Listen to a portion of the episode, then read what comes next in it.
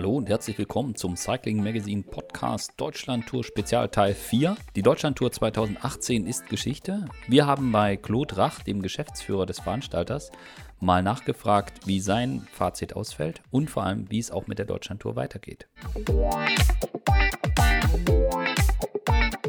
Claude Rach, auf einer Skala von 1 bis 10, also 10 ist sensationell, 1 ist sehr enttäuscht. Wie bewerten Sie die erste Deutschland-Tour? 9,9, weil es immer bessere Sachen gibt äh, zu verbessern, aber nein, generell über, über den Erwartungen, generell Zuschauerresonanz war wirklich sensationell, die Kulisse war sensationell, wir hatten natürlich auch noch Glück mit dem Wetter, aber das Fahrerfeld war top, die Teilnahme an den Nebenveranstaltungen war super, also die Städte haben sehr gut mitgewirkt, äh, von daher wirklich ein, ein super Auftakt, sehr gelungener Auftakt, auf den man in Zukunft wirklich super aufbauen kann. Was hat Sie besonders gefreut? Ja, besonders gefreut hat mich vor allem diese Nebenveranstaltungen dieses Jahr, dass man sagt, äh, Profiradsport, der lebt und wir hatten den Game Thomas am Start und wir hatten natürlich Topfahrer am Start und das ist alles ein, ein Erfolg, aber vor allem äh, gilt es für mich, dass man sagt, äh, dass das Publikum, das nicht unbedingt Radsportfans sind, auch mitmacht. Und da hat mit diesem Nachwuchsrennen, da haben wir die Kinderrennen gehabt, da haben wir die Jedermänner, da haben wir die Reiz, die Fahrradausfahrten, dass da die Teilnehmer einfach da mit dabei sind, sich an die, an die Strecke positionieren und dass das Profirennen nur noch, sagen wir mal, die Spitze des Eisbergs ist und das Punkt auf, der Punkt auf dem I, das hat mich am meisten gefreut wir haben es gesehen, also in Koblenz, Romain Bardet auf dem Podium hat komplett in Deutsch gesprochen, obwohl er französisch angesprochen wurde. Andere Fahrer haben auch gesagt, dass es schön ist, dass sie sich wohlfühlen. Was haben Sie für ein Feedback gekriegt, gerade auch von den internationalen Radfahrern? Also gerade bei den internationalen Fahrern muss man auch sagen, dass ich glaube, dass sie verstehen, dass es hier mehr, mehr geht als nur eine Veranstaltung, dass es hier wirklich darum geht, in, Deutsch, in Deutschland wieder Fuß zu fassen. Und äh, ich glaube, das kam auch rüber. Eben gerade ein Romain Bardet hat sich Mühe gegeben, äh, sich den Fans zu zeigen, auf Deutsch zu reden, weil er genau weiß, ja, auch er hat obwohl er französischer Fahrer, äh, Fahrradfahrer ist, auch er hat eine Verantwortung mitzutragen, damit es in Deutschland wieder bergauf geht. Und dem Radsport allgemein ist Deutschland eines der wichtigsten Länder. Und äh, da es auch an Romain Bardet, wie wichtig das, das ist für die Zukunft des Radsports allgemein.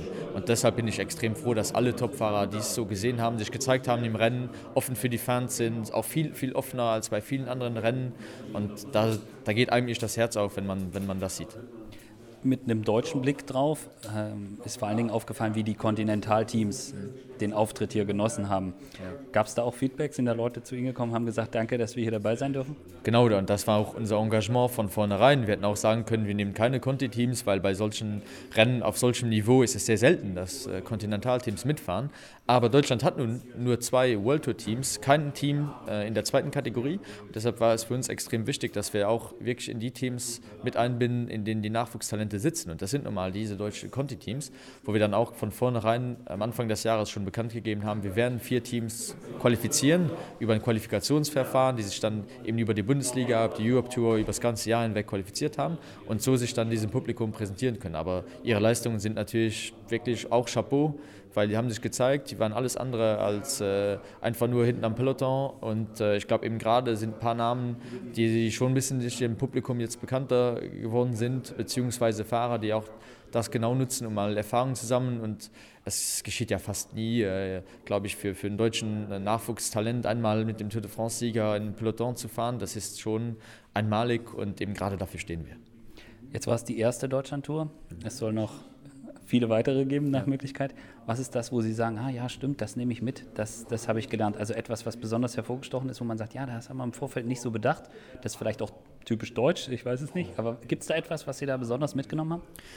Ich würde eben gerade sagen, die Wichtigkeit, dass es über den Profiradsport hinausgehen muss, äh, von der Vision her. Das, ist, äh, das haben wir uns aber auch schon im Voraus gedacht, aber eben gerade das ist äh, das, was in Deutschland, glaube ich, in, in, Zukunft gestaltet werden muss. Diese Brücke zu schlagen zwischen Radsport, Radfahren, äh, eben gerade in die Innenstadt zu gehen, eben gerade zu sagen, wir gehen zu den Fans hin und wir, wir zwingen nicht die Radsportfans zu uns zu kommen. Wir müssen da viel inklusiver denken und gerade das, glaube ich, ist in Deutschland, ist Deutschland Vorreiter auch mit diesem Konzept, weil bei der Tour, auch bei der Tour de France äh, sind wir noch nicht so umfangreich und so vielfältig, als wir es jetzt aufgestellt sind, sowohl bei der Deutschland-Tour, aber auch bei Eschborn Frankfurt, 17 Rennen an einem Tag, das gibt es nur da. Und genau das nehme ich mir wirklich mit als Inspiration auch für unsere anderen Rennen. Danke. Bye.